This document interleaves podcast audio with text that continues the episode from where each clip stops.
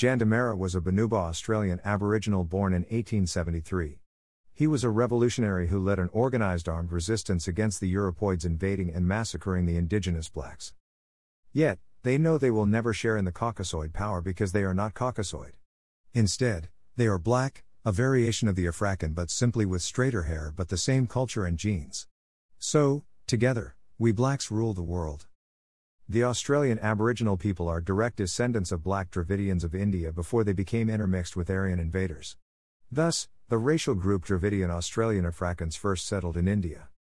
It was there that the genotype of straight wavy black hair became commonplace.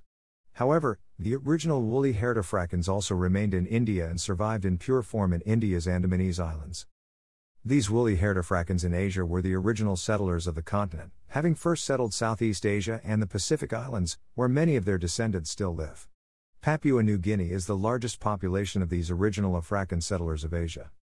The second wave of settlers, which came from the Dravidian populations of India, moved into Southeast Asia and Australia. Though waves of Aryans and Mongoloids have had varying degrees of effect on their population in India and Southeast Asia, the Dravidian Australian population in Australia remained relatively pure until the rise of Europoid dominance in Australia by the early 19th century. Though small in number like the natives of the United States, they remain an existent though the marginalized population of Australia. While many Afrakans strive to include any group that smiles at them, the Dravidian Australian is the only non Afrakan population capable of the global Black Power movement. Mongoloids and even Native Americans cannot, they have their fight, but they cannot be members of the Black Power movement because they are not black. So, together, the Afrakan and the Dravidian Australian must restore the Black Power and order of the world.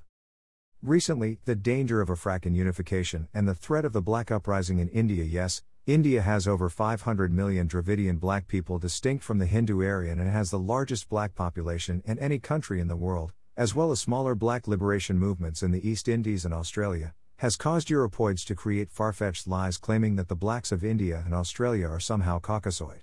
Unfortunately, some have bought into this lie, hoping to side with the power of the master.